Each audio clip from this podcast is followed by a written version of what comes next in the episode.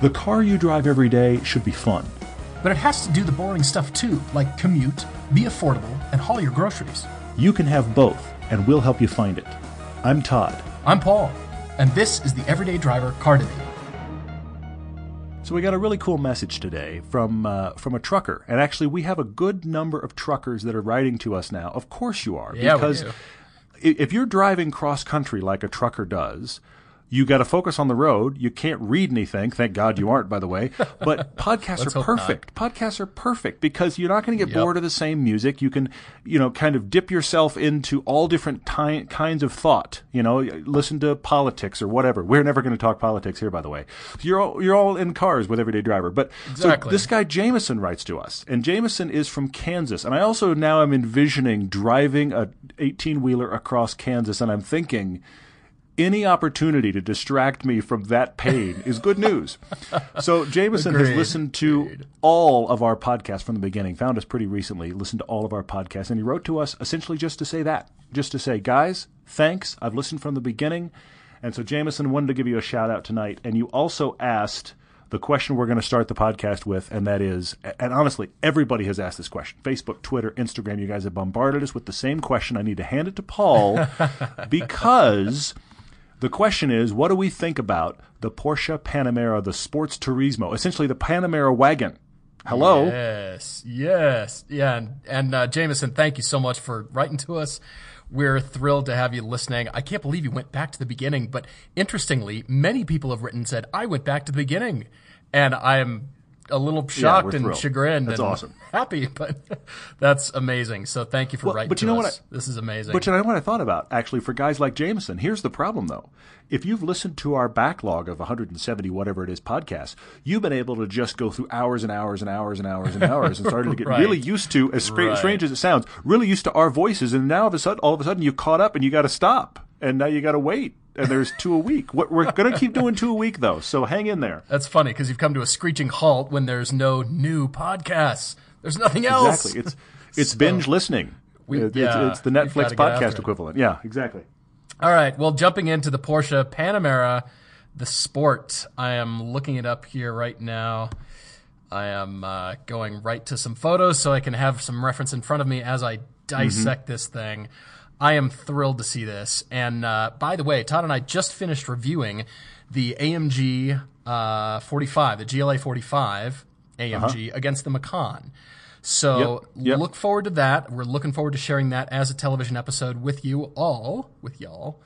And uh, I'm really happy to see Porsche bringing the noise to Geneva. So this is the preview of the Geneva Motor Show coming up in March 2017. Sport Turismo, man, this was previewed I think a couple years ago originally. So They we've seen this it, yeah, shape mhm. before.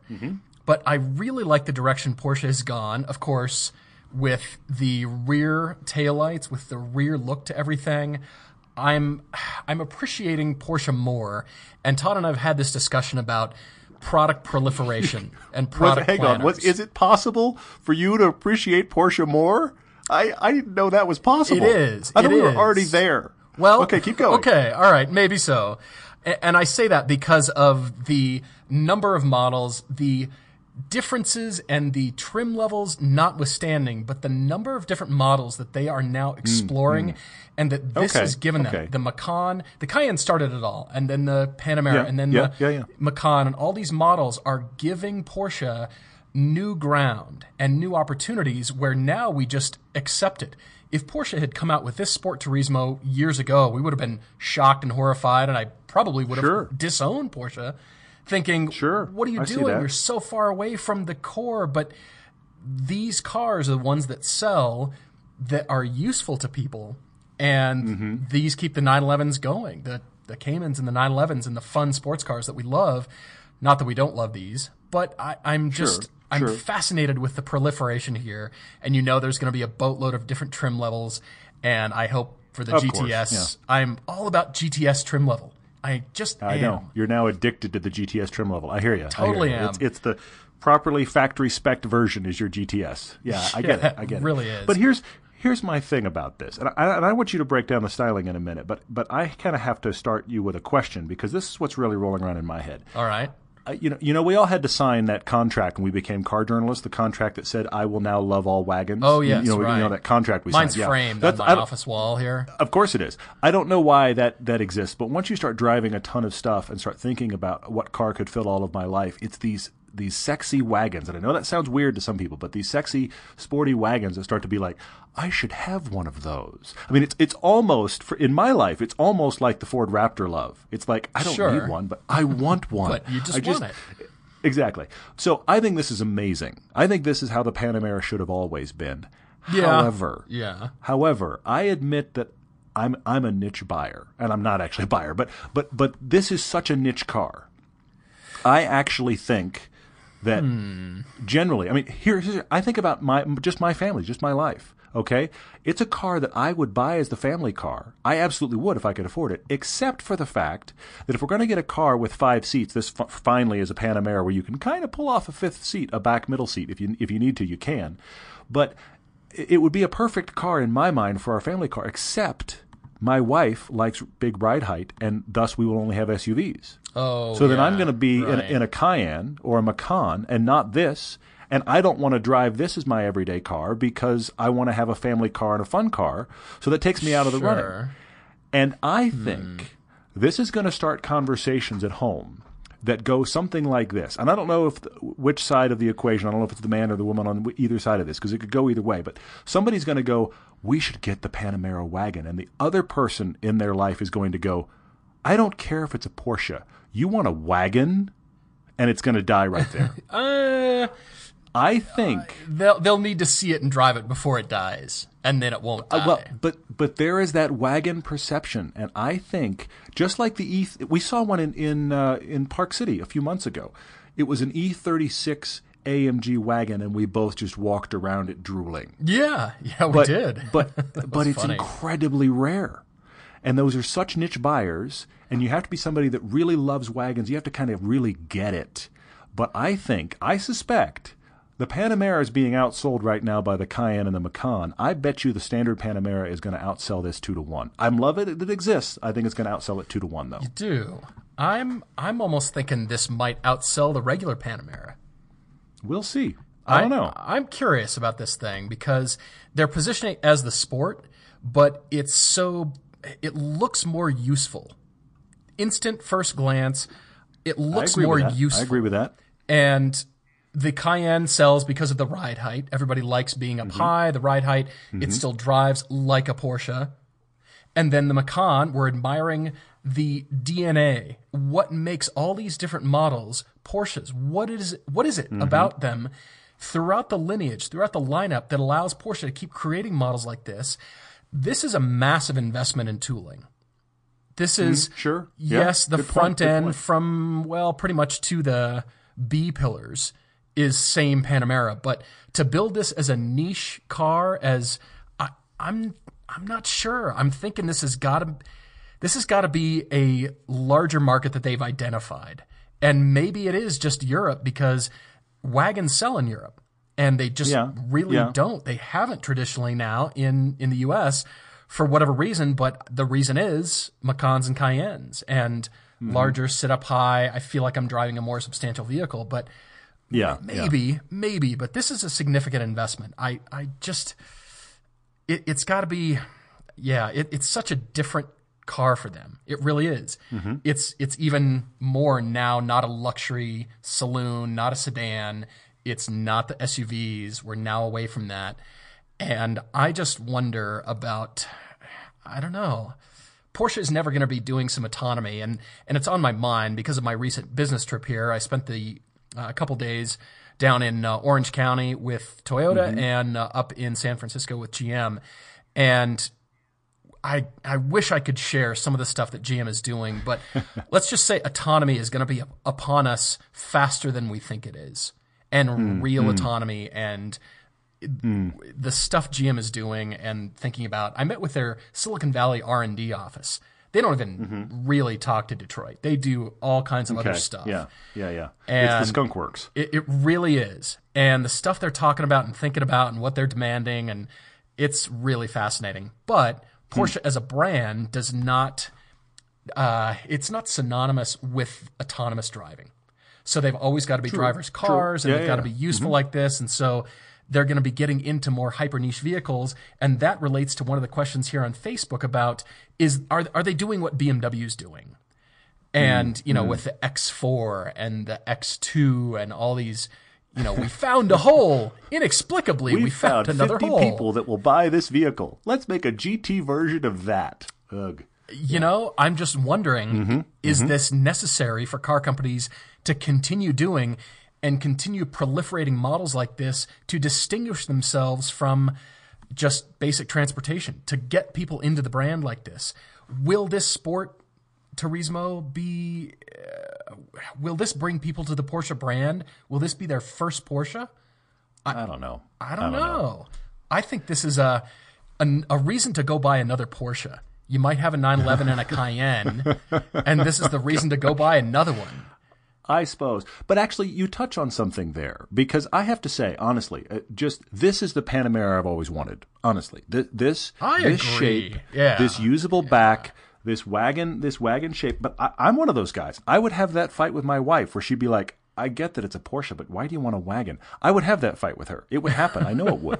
But but here's the thing. This is the Panamera that I would want. However, I want to submit something else. I'm just thinking out loud because I've right. heard some of these stories. I think that part of the reason the Panamera in its normal form sells, and the reason I suspect it's going to outsell this wagon version is I think it sells to a lot of people who go, I can't justify a 911. I need a bigger car. Oh, look, it's a four door 911. It has Yeah, the shape, right. it has the mystique, and I think there are a lot of families that have justified it from that purpose. And once you break into the wagon shape, it's not as interesting to those folks. I think there's a good percentage of people that buy Panameras that in their and, and honestly, having driven the 991 and driven the Panamera, they feel like it feels like the Panamera is the slightly bigger brother. I mean, that's what it feels like. Even behind the wheel, it looks and feels that way. So I think the the wagon will suffer from that standpoint too. Look, I th- am thrilled. I love it. I'm glad it exists. I'll be very curious to see how it sells. Mm-hmm. Yeah, I'm looking at the backlight here, and it's the it's the slope of the Macan glass. It mm-hmm. it mm-hmm. is. Yep. It's not a full on wagon. It's not quite the boxiness. There's still some sexiness going on about this thing. It's great. rear. Oh, it's great. I and it's useful. I wonder if they're going to mm-hmm. cannibalize sales from the Cayenne.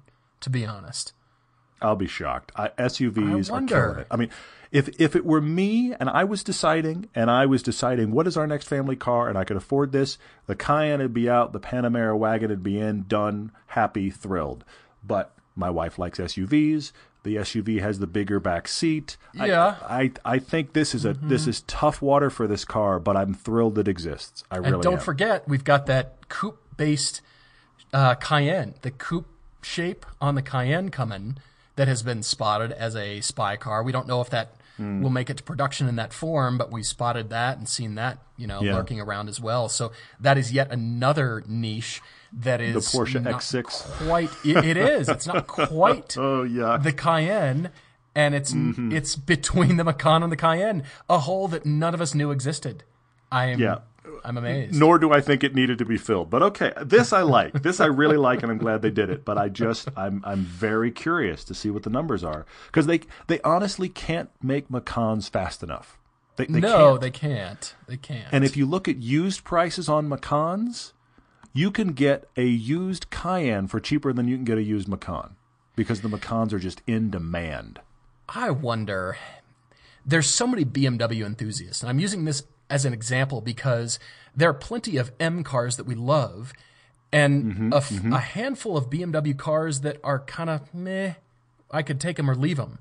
I mean, Yeah, we're just kind of neither here nor there. And right now, I'm just you know super Porsche freak, but here's No. here's Porsche doing this uh-huh, uh-huh. and starting to build these all these other models to syndicate the driving experience to every kind of buyer that they can possibly identify. Yeah. Whereas the Yeah, I hear ya. core sports, the the you know the Porsche cars that are the equivalent of, of M cars, the ones we all love that are the the Mm-hmm. you know drivers' cars. Not that the rest of these aren't, but you know what I mean. Yeah. And those are the ones we really No, love. And then there's going to be some models like well that's awesome, and it's a Porsche, and it's great. It's very well executed, but eh, okay, you know, we'd we'd go to something else. Uh, I'm I'm just curious if that'll start happening with Porsche. I'm very curious, and I'll tell you a niche though that they haven't touched that I would like them to touch. Hi Porsche, where's your thirty-five thousand dollar car? Never gonna happen. saying. Never gonna happen. Never going to happen. Nope. I agree with you. It's never going to happen, and that's Never. the bad news. But luckily, Yep. you can get used ones, and they then they do well. But I agree with you. That's just a, a niche they don't even want to touch. Yeah. But they are are also the company. I forget the number, but they're also the company that gets the most profit out of each model. So that's good. Um, this is what happens when you charge as much as you do Exactly. for every extra. for for options. exactly. Well, uh, we'll jump right into a couple of car debates that we've got. We've got Yeah. Alexander. He is writing in because he's an SUV guy. He's a SUV guy and has a Mm-hmm. 2014 Toyota 4Runner that he is saying, you know, it's not a driver's car, but he loves driving it.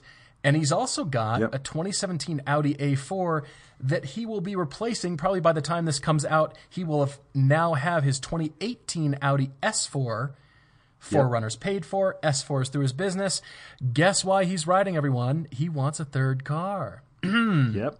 This is a wonderful problem to have, Alexander. I love this. I love this. And he's got good amount of money too. He's got about 65k on the high end. Yeah. And uh, it only Yep. has to it only has to be a two-seater. It's just for him and his wife. This is just I have the money to buy a nice fun car. Mm-hmm. Business car's handled, the truck is handled, loves them both. They're going to be great. This is fun in that regard. I actually really like this. We're going to pass the hat and take up a collection for those people who can't afford the mortgage on their third homes and need a third fun car. So that's what we're doing for Alexander here. And uh, yeah, nice amount of money. Have you noticed that Alexander has created some a problem? You and I have created a problem for Alexander that we've never created for anyone else. Uh oh. All right. Did you notice this? Oh, yes, I did. he makes a comment here at the bottom of his email. I'm reading along and I'm getting all excited about this, and then he makes a comment where he says part of the side note that he really wants us to help him get a third car because if he gets a third car and it's really nice, then that'll help push his wife over the edge for them to get a different house with a three-car garage. Now. Yeah. I we have never we have never had the problem where what we're actually solving on the car debate is let's find you a different house. so this starts with a different cars. house where we really can't it. help you. But but it comes back to that thing we do talk about, and that is the thing that keeps the rest of us, all of us, everybody with the disease, from collecting cars indefinitely is two problems: money and storage space. Well, Yeah. Alexander has up to sixty-five grand, and he's going to get a, car, a house with a third car garage. So, All right, perfect. so now let's we're- find we're a car to fill that. uh, logging on to Zillow here to find a house. Well, uh, have you seen the the drawing? If car guys were architects, and it's you know little tiny bathroom, little tiny kitchen, little tiny bedroom, and a four car garage with a shop. Uh-huh. Of course it is. Huge driveway, you know, washing bays, the whole thing. Clearly, you're a car super freak because if you're looking for a love bigger house, well, not a bigger mm. house, just a bigger garage, then done. Done. I love it. I love it. All right. Well, we've got Ryan in Southwest Michigan as well, looking for a fun car. And the headline for Ryan is he works for Ford and he's thinking mm-hmm. about a Ford, but he's not 100% sold on the I work for Ford, so I should drive a Ford idea, which is mm-hmm. very intriguing to me because I'm going to say it right up front A plan pricing, Ryan. I mean, we cannot Yeah, ignore true. True, the true. discounts you can get on Ford product being an employee. Everybody Yeah. would love to have that. And we don't know if that applies to GT, GT350Rs. Probably not, but still, you know, Eventually saying. it will, I'm sure. Yeah. Eventually it Well, but will. The great, the, the great thing about Ryan's story is that he's currently driving an Audi. Yeah. Just like Alexander's driving an Audi, he's driving an Audi. So he's already broken out of, I don't have a problem with driving a car we don't make. But he's thinking about his next one. Maybe it should be a Ford. That is also a fun one. Definitely. Yep, yep. All right. Well, uh, jumping right in with Alexander as we as we uh, we're talking about here. He's got the SUV that's covered for the hiking, the biking, the camping. He's got 2 Mm-hmm. 100 pound dogs. Holy moly! Yeah. Well, that's there, there you go. You need a third That's garage just to for. store dog food. I mean, That'll be the fourth garage. Yeah, that the fourth garage is just it's actually going to have one of those doggy wash bins and you know hu- the huge Right, bowls and the course. massive the massive hundred pound bags of kibble and this this is the world he's living in. Yeah, I get it. Uh huh. that's what the SUV is for, is just to haul dog chow. So, All right. The dogs drive it. It's awesome. The dogs right. actually take it out and go just go to the dog park. They take themselves. It's awesome. Yeah. That's right. So SUVs covered. The sedan, the hot sedan, is covered. Nice choice on the 18 Audi S4. And so now we're going awesome. into the third car here with 65K. Again, as Todd said, just to hold him and his wife. All right. And I, I'm curious that you didn't send in really a choice. A lot of you will send in, here's the list of things I'm considering or I've driven. Yeah. The only thing Yeah. you, you're alluding to is the Cayman, that you've driven that, Uh-huh. Yeah. like that. But otherwise, you seem pretty open, which is cool. I agree. I agree. This is cool here. So it's got to be a manual. Uh, he's six foot three, just like you and I are. And what else? Yeah, a place to put the third car. So, huh? But here, here's the interesting couple of interesting things in Alexander's story that really informed this for me. He had a WRX, the current model WRX, Yeah, I'm and glad you mentioned ultimately this. he hated it. He, it just wasn't refined enough for him. He felt the ride was too stiff, and it wasn't a car that he had that kind of "I love walking away from it" moment. So those two things, it needs more refinement. He needs to kind of have a, a genuine kind of love and lust for the car. So the WRX disappointed him in those regards. Uh, he talks about he actually really enjoyed driving the Fiat 500 Abarth. Uh, no, sorry, no the uh, the the 124 Abarth. Sorry, 124 The- So the yeah, new the new Fiata. He drove that, really liked it. So that speaks to the fact that you really like the dynamics of a good driver's car, but your legs are too long. You at six three, you're kind of like Chance. Actually, Chance, our shooter, has this exact same problem. He's about our height, but he's mostly legs, and he Yeah, seriously yeah. considered an ND Miata. Couldn't get one because he just didn't have enough room for his legs. So you had that exact same problem. So you're looking at a first sports car, good money. You keep circling the Cayman, which is a great choice, but that also fits right in line with what we're saying. Here's a car with a good amount of space that has really nice refinement. You make the comment here that when you drive the Cayman, you realize you never look at the speedometer because you're just mm-hmm. enthralled with the driving experience, and so the speed's irrelevant. Which is that's a that's very telling. I feel like. Hmm. So I have to say to you, sure, the Cayman. We we talk about it all the time. Paul owns one. Great choice. I want to give you three others. I want you to really go drive. But I, I see where you are, Alexander, and I think there's some good answers here. 65K is a nice, healthy budget here to work with. And I will say, I didn't have to really blow it out to find some good choices because, you know, of course, we're working with $65,000.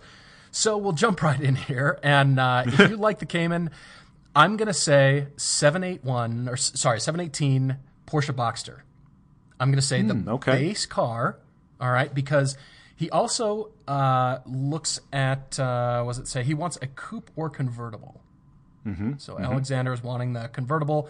And so that's why I'm leaning towards the Boxster, the base one, because it is the latest, newest. It seems like you're kind of already used to that. You've got pr- two pretty brand new cars already. And mm-hmm. with the latest tech, the Apple CarPlay in the new 718, um, all the you know new engine, new platform, all that kind of stuff. I'm I'm really thinking that you'd like this Boxster just in the base form, and they're Okay. right about 65k. That is pretty much well, it's pretty much mostly on the high end of what I'm going to suggest here. I've got two more in a good for wild card Okay. here. Okay, good. We've suggested this before, and I'm going to go for the 4C, the Alfa Romeo 4C Spider. Hmm. Okay, yeah, yeah, yeah. Love the spider of that car. 65k, right? 64, 65, Yeah, somewhere in there. That's an option. It's a good option. Yeah, I hadn't thought of that actually. And by the way, Alexander, uh, every car that I'm suggesting, I'm thinking about you just looking forward to driving it. Not just Mm-hmm, looking at it, but just the thought you think of my new car and it's the blank and I cannot wait to go drive this car. So Sure, the new, sure. yes, the 718 Boxster, the Alfa 4C Spider. I thought of the M240i convertible. I think this is a bit of a niche car along the lines of, you know, like an M3 convertible. You just never really saw them. And we love the M235i. The new engine displacement has bumped that up to the M240i. And in convertible Yeah. form, I think this is going to be, a pretty hot car. I really do. Hmm. Um, okay. Again, manual transmission with that. And then I'm going to land on the wild card here, with it, which is a Jaguar F Type, three liter V6 convertible. So that's still 340 horsepower with a th- Yeah. with a six speed manual. Yeah, So I'm thinking that's a good one. beautiful, and all these are brand Yep, new, as you yep. can tell. But I, I'm just I'm thinking about you know the brand newest. You know what can 65k get for you in Sure, any sure, of these sure. categories and. I, I would love to drive any of these cars. I would look forward to driving any of these cars. And so I kind of put Agreed, myself in your shoes a little bit here, Alexander, just to think, I like it. What would I do? I mean, if I didn't go for the Cayman GTS, you know, and I wanted the convertible, what's out there? What's all manual transmission? With the exception of the 4C, I realize I'm I realize that, but True, that's the downside there. Yes. you know, might be worth the drive just to just to balance it out, just to say, you know, could you could you dig it? So Yeah. Um, I think it's worth driving for sure. I mm-hmm. mean, that's the key thing here is that Alexander needs to get in a few things with this budget. He has options. He needs to get in a few things and drive them. I think those are all great recommendations. Here's what's funny. He said convertible or coupe. And you went all convertible and I went all coupe. Oh, you did? I think that's hysterical. Yeah, I just I didn't even I didn't even think about it I mean, otherwise. any of And these so could be in a coupe, I suppose. Absolutely. No, of course. Absolutely. And I actually really like all of your choices. I think the F Type is a great one. I want to start there because I thought of going a little older. I have to bring up the Aston Vantage Ooh, because sure. I think, look, you're going to be obviously getting a used one, but you're not going to get all that much of a used one. It'll be two, three years old probably at the most. Uh, so I think that's a real good option because the thing about it is, I just envisioned the event of that car. I, I, when, once you talked about driving a Cayman, not looking at the speedometer and enjoying the drive, I thought Aston Vantage. you know, sure. it's, it's a good manual, great car to drive, wonderful car to be in, nice place to be, looks wonderful, classy. I think the Vantage, you need to go drive one. I think if you're considering the Cayman, you simply must go drive an Evora. You need to drive that as well. Because you could get now the Evora 400 out of your range probably, but you get a get the last gen. Please don't mistake the fact that the even though the 400's great, the prior one there's nothing really wrong with it. I mean, it's got some little foibles, but please go drive an Yeah, Evora and you could yeah, get a really nice one, possibly even a still brand new one, but just not the new 400 for your price and walk away with a great car. So drive the Evora. And then I have a slight wild card. okay. I want to put it out here though, because as I was thinking about cars, you'll notice all the cars are, are kind of in that that nice uh, style. The the Panamera, the Evora, the Vantage, they all kind of feel kind of high end. I've got one that's a little bit of a left turn, but I really resonated with the fact that the thing you didn't like about your WRX was you thought that the ride was just stiff and terrible for what you wanted to use the car for, and it doesn't sound like it was enough of an event. And then I thought of this car the Corvette C7 with the Z51 and Magna Ride package. I wondered if you were going to go there. I wondered because we've Yeah, talked think- about 65Ks versus entry level Caymans. You know, the, Yeah, the C7s. and- And you have to look. I know. Look, it doesn't have the mystique of the other things I've mentioned, but trust me, Alexander. If you haven't driven a C7 Corvette, it is probably twice the car you think it is. It's an incredible car to drive. yeah, it really is. The manual is great. Everything just uh, ergonomically is set up so well, and it's set up so well for big guys like us. You can remove that top on the coupe, and now it's it's not a T top; it's just a Targa. Okay, and that Yeah, and that right, top fits in the back. It has a surprisingly usable uh, hatch back there because the whole top will fit in it. Watch our review on that C7 because it surprised both of us. It's Mm-hmm. a great, great car to drive. And because of the Magna Ride, you now have options. Honestly, in a way that these other cars can't even quite get to. And that is if you want to go and just cruise and just, you know, road trip and enjoy, turn it all soft. And it'll Yeah. just soak up everything. yeah, GT But if you want to hammer it down a exactly and and a great one. If you want to hammer down a back road, then you turn it all the uh, the other direction, and it's a fantastically sharp vehicle. I know it's a bit of a wild card on the rest of the list, but please drive the C7 Corvette. I wondered if you were going to say that. and I'm glad you did.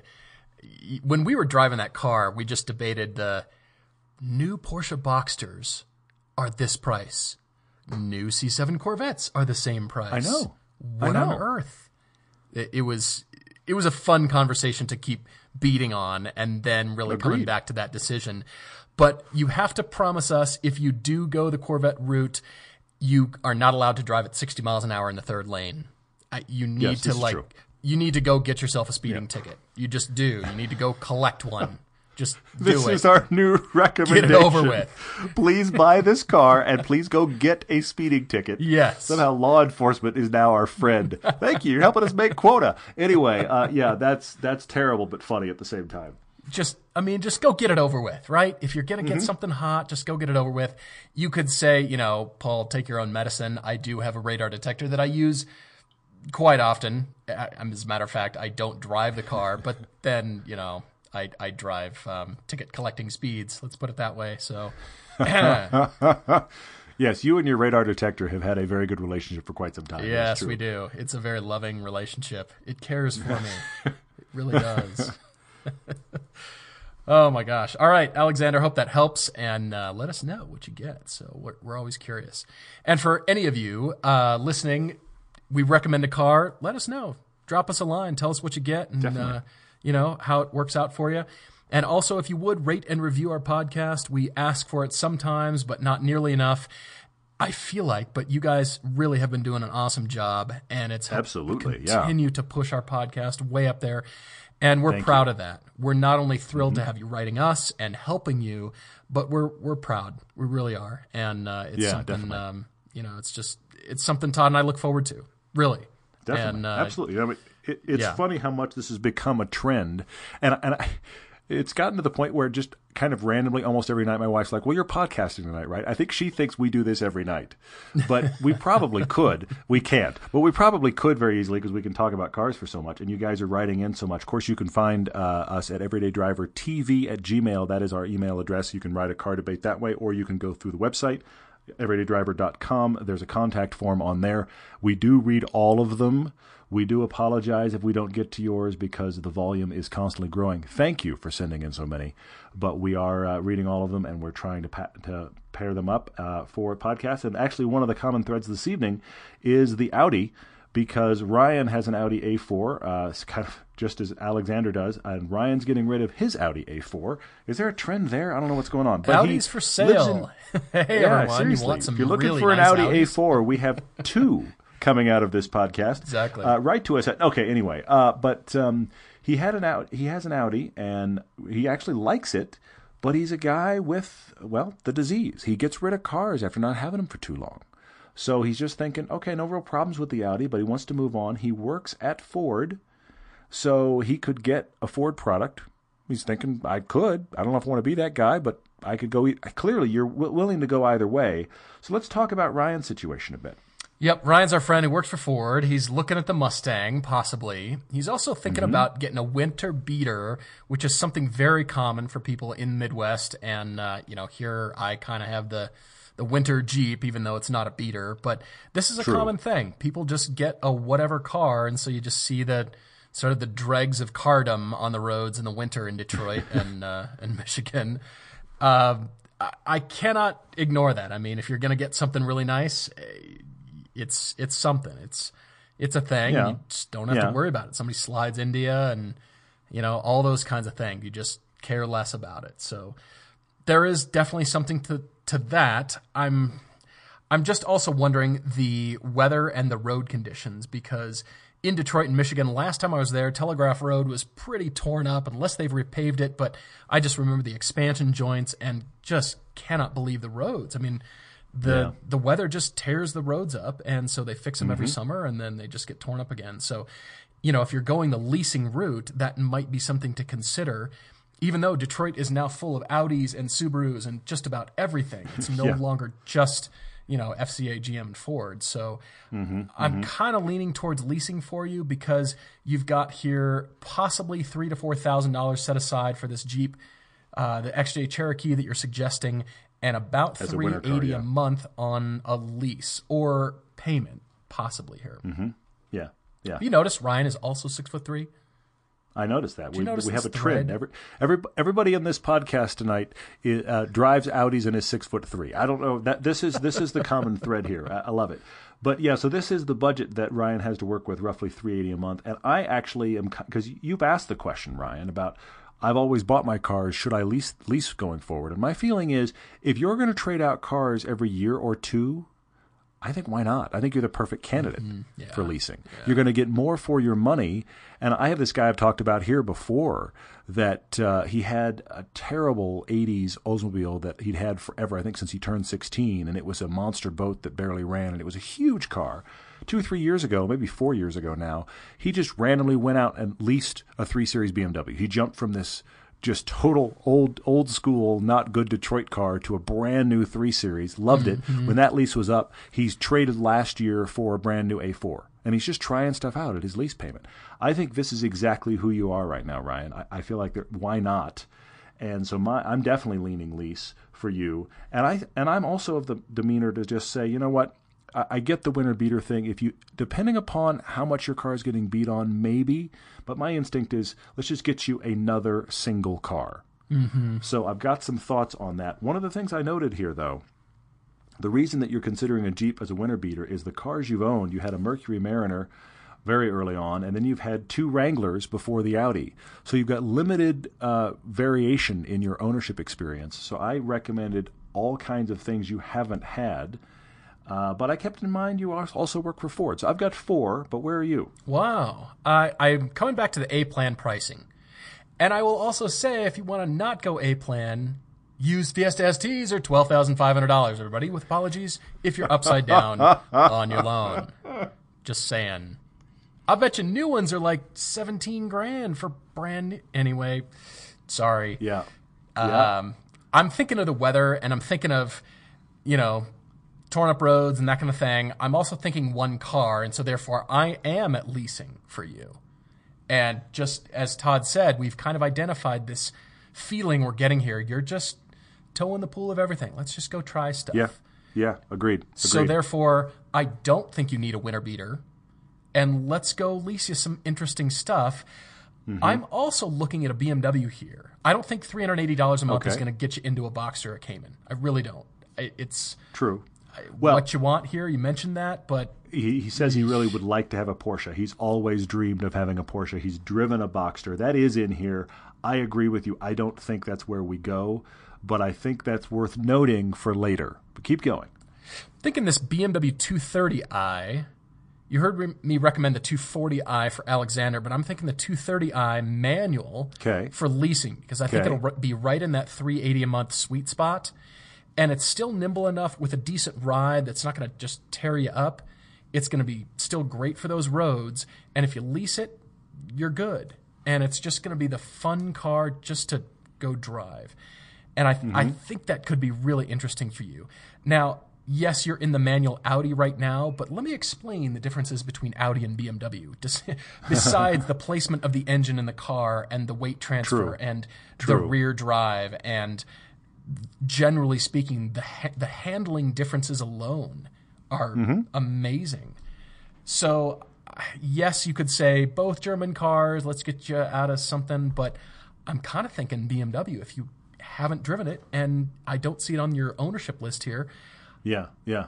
they really are different cars than Audis. They Yeah. really are.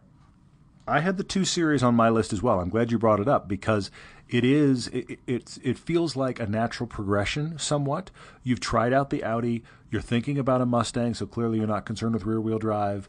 Get the BMW and experience a yeah, it seems like another German luxury car. It's a direct competitor. How different could it be? It is a different personality of vehicle. Really And is. that's why I think he needs to go at least drive the two series. I think leases are an option for his budget. I love that you brought up the two series. I have three others, but that's an excellent one. Last one I'm going to suggest here is the Golf R. Brand new Volkswagen Golf. Okay. R. Go lease that Yeah. thing. Gobs of power. It's quote unquote, you can't see my air quotes here, but all wheel drive. We can. You know what I mean? But yes, yes, it is. So Now with more Haldex, yes, I get it. Uh-huh. with more Haldex added. It's uh yes, you're going to front wheel drive at that point, that feeling, I guess. But we love that car. It's a spectacular a car to drive. car. It's great for commutes. It's going to do great in the winter. Throw some winter tires on that thing, and it's going to be pretty unstoppable. It's just going to be an interesting, fun car for you. It's just going to be so different, and also manual. I yeah, just the differences in that in that platform there, I think will be really something something to consider for you. So mm-hmm. Golf R, brand new Golf R, brand new 230i, and then yeah, nothing Boxster Cayman. Okay. Fiesta ST. Fiesta ST. Uh, well, they're funny. I, I had a couple that I that I wanted to mention to you, and I don't know the reality of this, Ryan. I mean, you work for Ford, I don't. So I'm going to bring up this question: um, How much hate would you get if you wound up in a Camaro? What would happen? Are there are there are there beatings after school? I, I, what what happens here? I, I'm just curious because I think look, you're you're looking at the Mustang, which means you're looking at the GT roughly. Go drive the Camaro. I think you need to. And I think at working at Ford, it would also be interesting. Maybe you don't end up in that car. Maybe you can't end up in that car. But go drive the Mustang GT and go drive the Camaro SS on the same day and just see what you think. I think that in and of itself is a fascinating little outing. Mm. And, and I'm asking the question what happens if you wound up in the Camaro instead? I, I don't have an answer to that question. I'm posing the question. So I, I think you need to go drive the Camaro. I, I like the Mustang GT for you. If you're going to be a Ford guy, I like the GT, but with one problem. The problem with the GT, which is good, and if you watch Tom's piece, I mean, Tom can't get over it, but the problem with the GT is the GT 350. The, Yeah, the GT 350 is such a great car with such amazing personality that I feel like it really overshadows the the standard GT in a big big way. That's my problem with the GT because you can't you can't get into the standard Mustang GT. I mean, pardon me, you can't get into the GT 350 and I feel like it's one of those cars that if you're in it, you're always going to lust after the bigger one. That's my concern there. So you're thinking not even touch it. You're saying just not even go there if because won- of yeah, this dichotomy. I'm wondering, yeah, exactly. I'm wondering if because you're in the GT, you'd always be like, ah, but GT 350. I realize maybe you haven't driven it, but but I really think that the jump is big enough in how cool the car is and how amazing it is to drive. And the GT's not bad, but the GT 350 is yet another leap. I think you'd kind of feel like you missed out. In fact, I'll, I'll speak it another way. You just mentioned the Golf R, which I think is a great recommendation. I don't think you drive a GTI and always think I should have gotten an R. Because the GTI is great. It holds up just fine. Right. I think you would it's very possible, especially working at Ford, to be driving a Mustang GT and regularly think, I wish I had a GT350. That's my concern. Yeah. So I'm going to put that out there, which makes me think of this. What can you, as a Ford employee, get for a Focus RS? Hello? Yeah. Focus RS? Yeah. Completely different experience than you've had. You wind up in a Ford. I think you wind up, personally, I think you wind up in a more unique Ford. You wind up in, if, you, if you'll follow me, the Halo car of that model. Since you can't get the Halo Mustang, you get the Halo Focus. The RS is really cool. The RS is a car you could drive year round. Ken Block drives his RS in blizzards here in Utah. I know because I went by him one direction in my rear wheel drive orange uh, teenager's car, and he went by the other way in his uh, blue Focus RS with the big Hoonigan sticker on it. Yep. So, yes, Yep. you could drive your RS through the Detroit winters, never think twice. My favorite Ford for you is that one.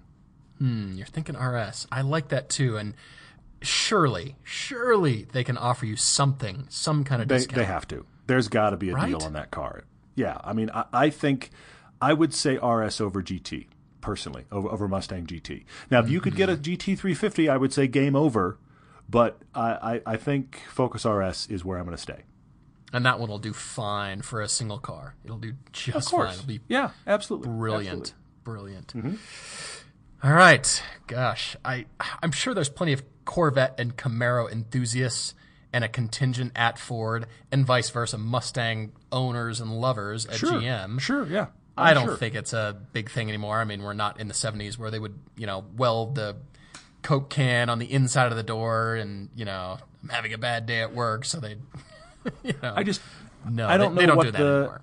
Yeah, I don't know what the, the, the flavor would be. I mean, I feel like you pull up in an Audi at Ford, you pull, you bought an Audi, you bought a German car. If you pull up in a Camaro, I maybe it doesn't matter, but maybe there's jokes at the water cooler. I don't know how it goes, so I'm bringing it up. But anyway, yeah, uh, we have so many questions from you guys. Yeah, Thank we you. do. We we post for questions every time on all of our social media. You can reach out to us: Instagram, Twitter, Facebook. Any of those places is Everyday Driver. Uh, and uh, we have posted many, many questions. I picked out four, a couple off of Facebook, a couple off of Twitter. I think you grabbed a few as well. Gosh, a bunch of them here. Chad Fotheringham on Facebook is saying, Why do we never suggest any classic cars for our car debates? Chad, mm, it's mm, because so far nobody's really written to us that is suggesting or wanting to buy something classic. If that is you, I'd be happy to debate it with Todd. I'd actually enjoy that. But generally mm, sure. speaking, these are budgets that we're working with. People need to drive these cars all the time, and use them, and it's just we need to rely on these cars. They're not the Mm-hmm. I'll bring it out for the car show every Sunday or Saturday or whatever. And you know, budgets can go pretty wild with classic cars, and then there's Sure, maintenance, and then specialty insurance and all that kind of stuff. Yeah, So yeah. I, I'll definitely put it out there. If you're looking for something classic, and by that we mean, you know, 25, 30 years, you know, old, something like that, past that date, we're we're up for it. I'd be I'd be curious, but uh, Well- you know, debate the Duesenbergs and the Packards and the I don't know, something Now interesting. you've gone super classic, but but you bring up you bring up an interesting point though. Here's here's the problem with the reason this doesn't get recommended a lot, Chad. You are a specific buyer if you're willing to buy a '70s muscle car. Sure. If Oh, you're yeah. shopping for a 70s muscle car, you've already kind of narrowed yourself to a pretty specific I am willing to go for these things, okay? But if you're look if you're we're talking about and most of the time we are, we're talking about people who they're going to buy a car, they like as Paul said they're going to drive it every day, it needs to connect to my phone and I need a cup holder and I, I have to be able to do this and that and all the stuff that those cars don't even get close to unless you go, okay, how do I do aftermarket for the it needs to be much more kind of modern and modern uh, conveniences. That's the problem with the classic cars.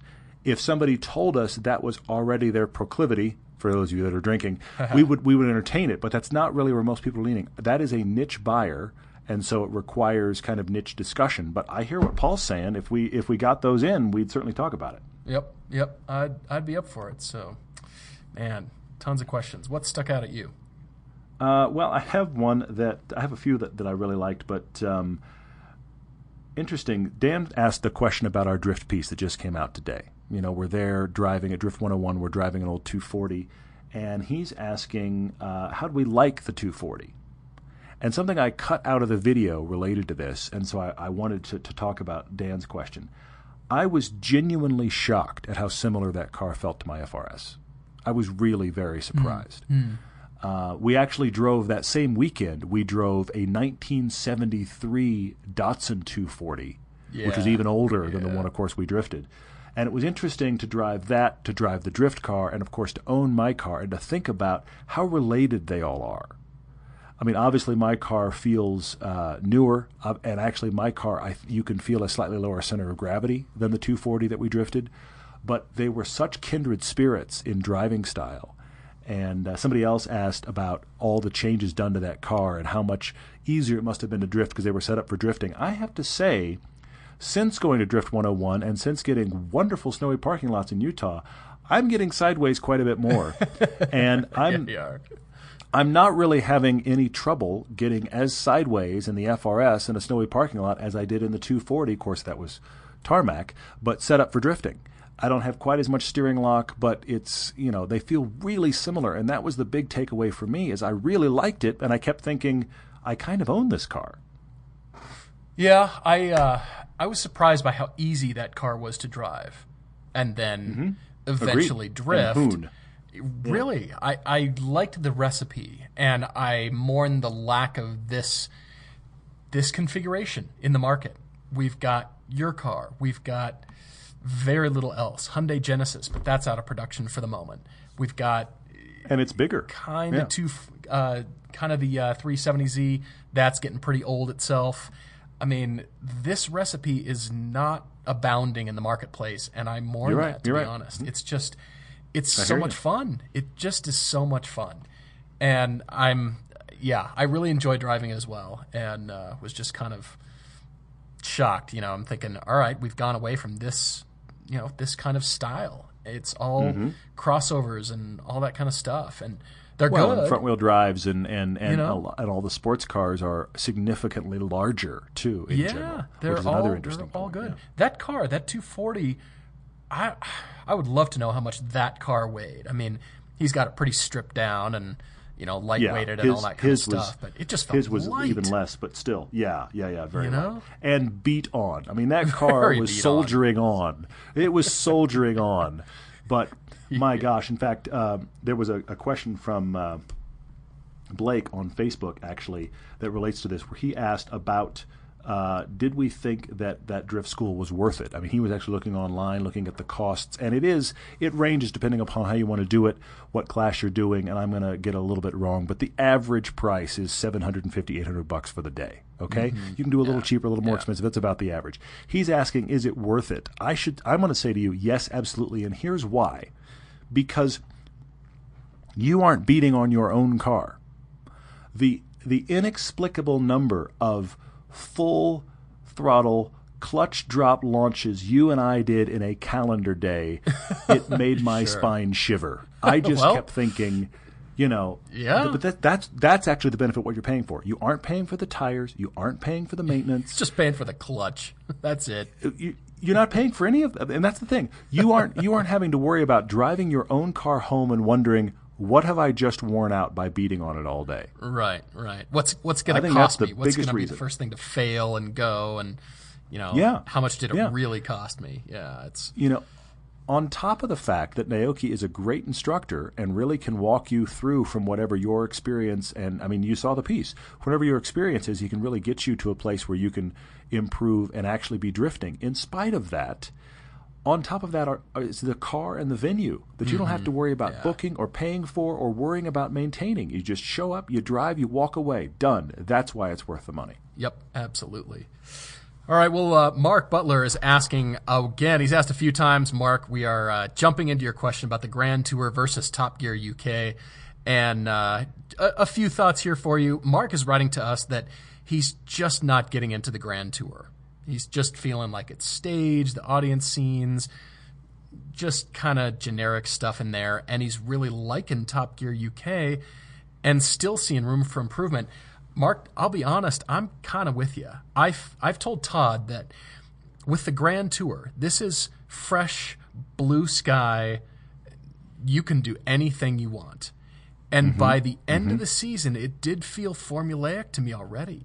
I mean, yeah, just fair the, point. Fair point. You know, hopefully you all have seen it, but at the very beginning, the drone crash and the thing that James says after the celebrity dies, and mm-hmm. you know, on and well, on. The celebrity got, dying thing to begin with. I mean, I was shocked that they milked that as long as they did. It just yeah, got unfunny to me. It just mm-hmm. it got very formulaic, and I thought, all right, here it comes. I loved the spontaneity of uh, they just kind of let things happen when they were on Top Gear, and now Matt LeBlanc and, and his co-hosts are doing the same thing. They're kind of enjoying the moments and just letting things happen and not trying to force the joke and you know force the line and that kind of stuff. I'm really kind of with you. I love the Grand Tour for new scenes and it was a fresh start. And then as it kind of went on, I didn't really think they needed to be as crass as they got. I just thought, all right, you know, it's okay, you know, okay, but um, anyway, they yeah, it just felt more formulaic. The the cars they drove were excellent and great. I wanted to see more of that. Um, but uh, it de- it definitely seemed like an audience love fest, you know, that kind of thing. Mm. Um, well, you know, it's it's interesting you bring that up because you know you and I watched all of this all of the season. We watched yeah, it a lot. Yeah. My my son, and this is interesting. My my seven year old son thought it was hysterical. Sure, but sure. I wonder, but but I wondered about you know the the level of it because sometimes he doesn't find the older Top Gear episodes as funny as the Grand Tour episodes, which I thought was kind of interesting. But I, I felt like Grand Tour is much more absurd because they after they got let off the leash, so to speak, where they went with it yeah. was more absurd, which yeah. kind of surprised me. And you know they've all it's always been scripted, but the older stuff hid the fact that it was scripted much better than the new stuff. And one of the things that I agree I was really surprised by. Yeah is I feel like the films were operating at a pretty similar category. I mean, you may not have liked the topic of some of the films, let's say, but I feel like they were executed at a pretty similar level and were enjoyable, and that was the guys in their element. But I used to feel like that the studio stuff was operating at almost the exact same level as the films. And yet with Grand Tour, I felt like there was a big dichotomy. I felt like the studio stuff you were kind of suffering through because it felt, as you said, staged and it's already gotten old and that kind of stuff, which is shocking in as, as, few episodes as they've done comparatively. And then they would cut away to films, and the films would be the breath of fresh air. I'm not sure why the studio stuff is struggling as much, but I think it is struggling there. Uh, but the updated Top Gear UK, all of that studio stuff struggled too. Now maybe sure. that was Chris Evans. I don't know, but obviously he's not there. I think the big surprise of last season's Top Gear UK reboot was Matt LeBlanc. I agree. So I so now really he has, him. he is there, and he's there with the two other best people of the group. Yep. I mean, come on. Rory Reid has been awesome for a long time, and Chris Harris for longer than that. Those three guys have a chance of making something very special. I'm very excited about the new season. I, I but honestly, last season's uh, studio stuff on that Top Gear was painful. It was so let's hope they do that better too. Yeah, and speaking of painful, I was disappointed with their, you know, their portrayal of the American on the Grand Tour. Mike Skinner, as who's a hmm. racing driver. I just thought, all right, he's got to say something negative, and it felt very produced and very staged, not even scripted. But okay, you have to not like everything, and I thought, you know, it's okay to like this if you're enjoying it. I think it add a lighter tone, and it wouldn't be so heavy and quite frankly depressing because we knew whatever car he was going to get in, he was going to instantly hate it and compare it to something country, and it felt contrived and just Yeah. come on. I I didn't like it for that reason, and I was disappointed with his portrayal. I think he could be totally different, and I would like him. I would like it better. So Well, I'll give you a, I'll give you a counterpoint so on that. Produced, so It, it does feel produced. But actually, what I see when I watched him every single time, I heard the television development meeting. Okay, Sure. so Yeah. so the BBC owns the Stig. We can't do the Stig. He never says anything. He's a Brit that never says anything and doesn't have an opinion. No, we need we need the opposite of that. Yeah. We need an American who won't shut up and dislikes everything. There's a development meeting, folks. It that was the thing about it that disappointed me. You know who I think they should do? I think they should chuck out the American and they should call up Jensen Button and get him to be their test driver. Heck yes. He would do He's no longer F1. He'd do a great job. They like him. He's personable. He could say whatever he wanted about the car. People would respect that.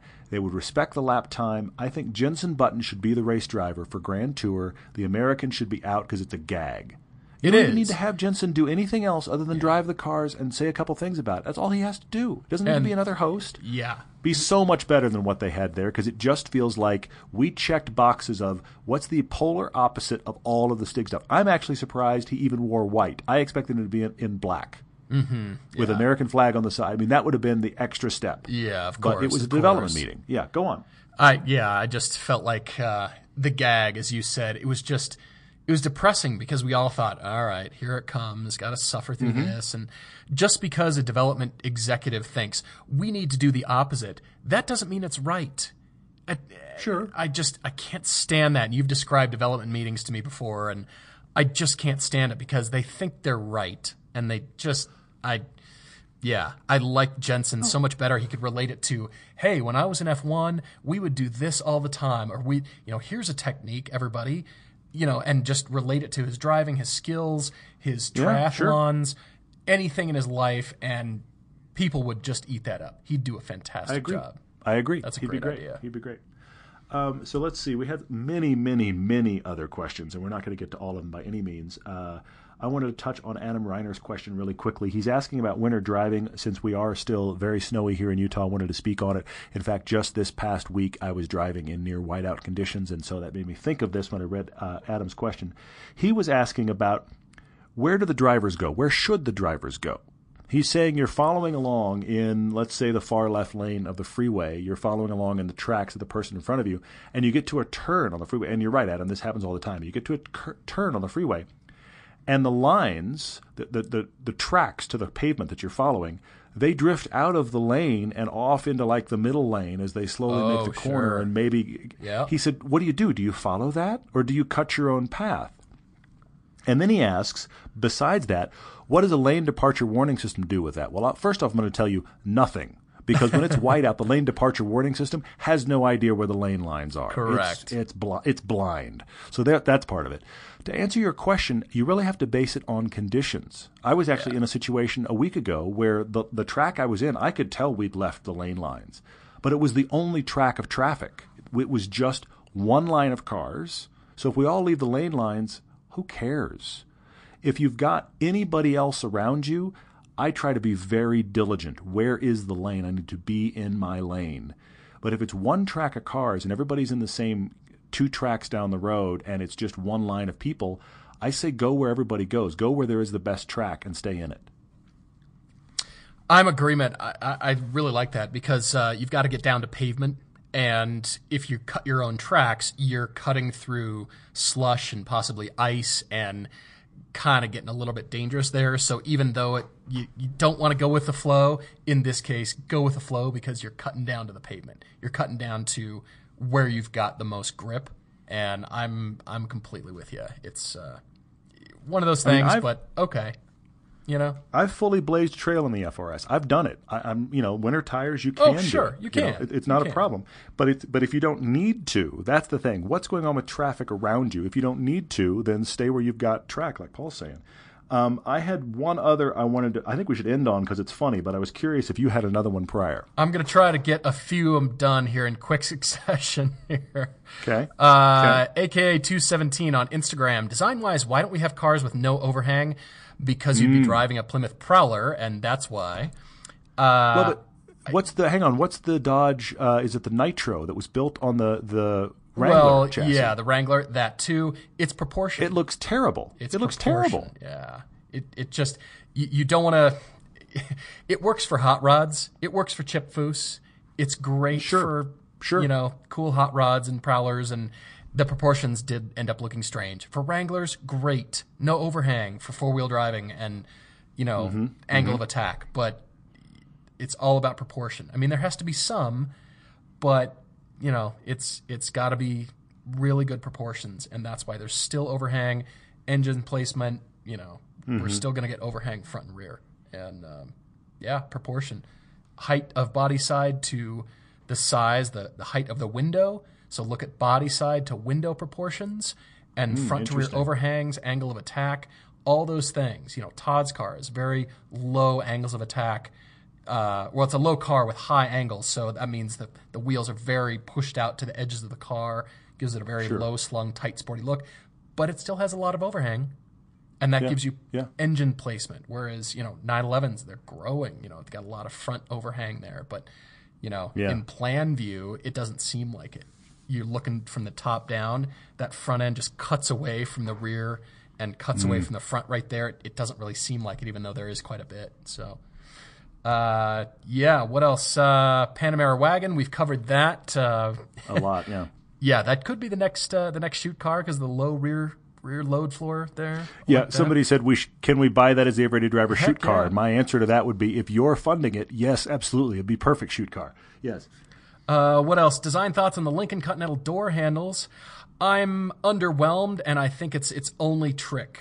It's looks nice in hmm. black, and it's going to be hmm. the next black car for Uber and Lyft, and okay, but I, that's its only trick. It really is, and you might if you're going to do that with those door handles, just do away door handles altogether and give it make it just hmm. completely clean and do something different.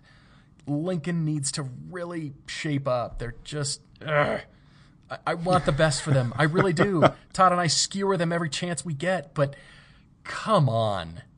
The door handles, that that's your party trick, really? Yeah, that's a fair point. That's a fair point. Yeah. And then last one here is why do you think Apple stopped with the Apple car? Because writing code is easy. Building cars Yeah. is hard. And I Yeah, think there's a. T-shirt. there's there's tonight's T-shirt. Writing code is easy. Building cars is hard. That's they've- fantastic. I like that a lot. Yeah. I think they've run into the buzzsaw of, huh? You mean a car is comprised of hundreds of little tiny products that have to be produced and all interlock and look nice and not squeak and rattle and they the interiors, the console, the cup holders, the buttons, Yeah, the way yeah. the doors put together, all this stuff. You mean you have to engineer and that has to work and it has to be as good as an iPhone? yeah. Yeesh. But think about phones and computers for a second. Because of the smaller number of parts and things they don't have to survive, like crash testing, Right. that's a car. That that's something that eventually you can figure out your margin so that your margin of profit on it is massive. Your margin of profit on most cars is tiny. Mm-hmm. So at some point, that's a consideration as well. You know, you- but but that's the thing though. But that's the thing though. Porsche, I think, is making an average of about twenty grand per car. When you consider Yeah. they're selling a car for eighty, and they're the industry leader on profit, this is not a good margin. The profit on your iPhone is probably well over fifty percent. All of your computers, well Oh, over fifty percent. easy, easy. So so that you're looking at it as a company that's used to making margins like that. Now you have a more complicated product with lower margins and much higher problems and returns and all of those kind of things that could scuttle a brand. Yeah, run away quickly. Cars are hard. They are to make them good. I mean, people are so picky and will be mm-hmm. from here on out, and especially if Apple is getting into what we thought they were getting into, the interiors are what it's all about, and that's got to be mm. quite nice and quite compelling, mm. and lots of technology and lots of engineering and. They've yeah. got the money though. They have got the money to do it. And of anybody, I thought they were. But Google's going with Waymo they're going with uh, FCA. making products. Waymo cars. They're not making Waymo cars. They're they're partnering up. And I thought Uber might, but no, Uber's driving Volvos and Fords and okay. Yeah, yeah. They're they're running into the buzzsaw of actually manufacturing and production like GM, Ford, FCA, even Tesla, they're all sort of like, we got this. We we know what we're doing here. It it actually does matter to have a history of making cars and working out the yeah, bugs yeah in manufacturing it, that actually matters. It's hard to just sure, start it up. Sure. And that's why I'm really interested in companies like NextEV that have rebranded themselves as NIO.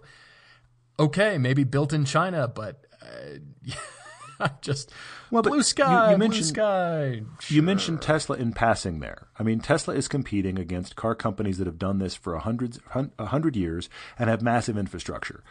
Tesla is showing to the public how hard it is to ramp up to be a mass market car maker. Whether they're successful yeah. or not, honestly, rests on the Model 3 and trying to make hundreds of thousands of cars a year. And to this point, it has proven to be, and this is no slight against Tesla because they they're making great cars, but they oh, are sure. they are showing to everybody at every step how incredibly hard this is, and you know Apple's paying attention. Oh, absolutely. And Tesla smartly bought a factory that has been retooled, but it's been around since the 60s. I mean, yeah, they bought yeah. infrastructure. Mm-hmm. Other companies are just starting from scratch. Faraday. Sure. And sure. still nothing. Pay your yeah. bills. I mean, uh, yeah, they're, Tesla's done it right. If you're going to do it, they bought existing infrastructure and mm-hmm. started there, and then they can build their own factories. But to just throw down and say, we're going to build a factory and we're going to do all this stuff, okay, we're the world yeah, is well, watching, well, and so it's far, a giant, giant hole to put your money. I mean, you know, if you're if you're a hoodie wearing billionaire, though, we have a place for you to put your money. We do. in the car companies. Yeah, we do, we do. All right, so uh, go ahead with yours. End on yours. Well, T- Tyler wrote in on Twitter. Thank you, Tyler. And you asked a "Would you rather" question, which I, I we always love these. Would you rather Prius on the ring or Viper in L.A. traffic? And I have to say, I have to say, I'm going Prius on the ring all day long for two reasons. One, nothing, nothing in LA traffic is even marginally acceptable. LA traffic is getting worse and worse. It's shocking us every time we go there for shoots. Yeah. That's just an abysmal place to be. Also, some of the most fun driving I had in the mostly terrible Prius that we uh, Turoed when we were last in Los Angeles was when we went on the shoot for this Datsun 240Z. And I hooned it down a back oh, road that I right. happened to know. Yikes. I was leading the group. It was Prius up front, 240 in the middle, and Edgar in his gorgeous 2006 S2000 at the rear. And I knew that those guys, you can kind of see it in our Prius Diaries video, I knew that those guys would be quickly annoyed by me if I trundled along. Oh yeah, so I hooned that down Prius down that road. Yeah, I, I, just I really hooned it. And the, on the problem with it, of course, there are many, but the main problem with it is the seats don't have support for that. So driving that Prius on the ring would probably destroy my back. But if I could get a decent seat, Prius on the ring, that would be a riot. I'm with you. Anything on the ring, Tyler. Anything. I. How about a bicycle? How about a go kart? Anything on the ring because it's the ring. Yeah. No, yeah, nothing in, in LA traffic. I don't care if you want to give me a Bugatti Chiron. No, thank you. Not in LA traffic. I just and could we do a proper seat and proper tires on the Prius? They don't have to be racing tires, but just something proper. Sure. I'd sure. Yeah. I wouldn't show the Prius love necessarily, but I'd tolerate it more. But you and I would have fun when we got out of it, though. Heck we would, we yeah. would get out of it with smiles on our faces and be like, "I, I can't believe I just did that." A that Prius on the ring. Happen. Has anybody ever driven a Prius on the ring? Surely there's got to be I'm some sure videos out there. At, at Tristan Farton out there, some at some point somebody has done it. They just happened this. to have a Prius and they were at the ring and they drove it. You know it's happened, and it was probably a riot. But yeah, somebody right now is looking for ring videos, and I'm going to wave goodbye to you because once you look up anything about ring videos on YouTube, there goes half your day. Yes, so I'm going to wave goodbye to you right now. We'll see you later. Well, thanks for listening. Thanks for watching, guys. Please write to us with your own car debate on our website, everydaydrivertv at gmail as well. And in the meantime, cheers.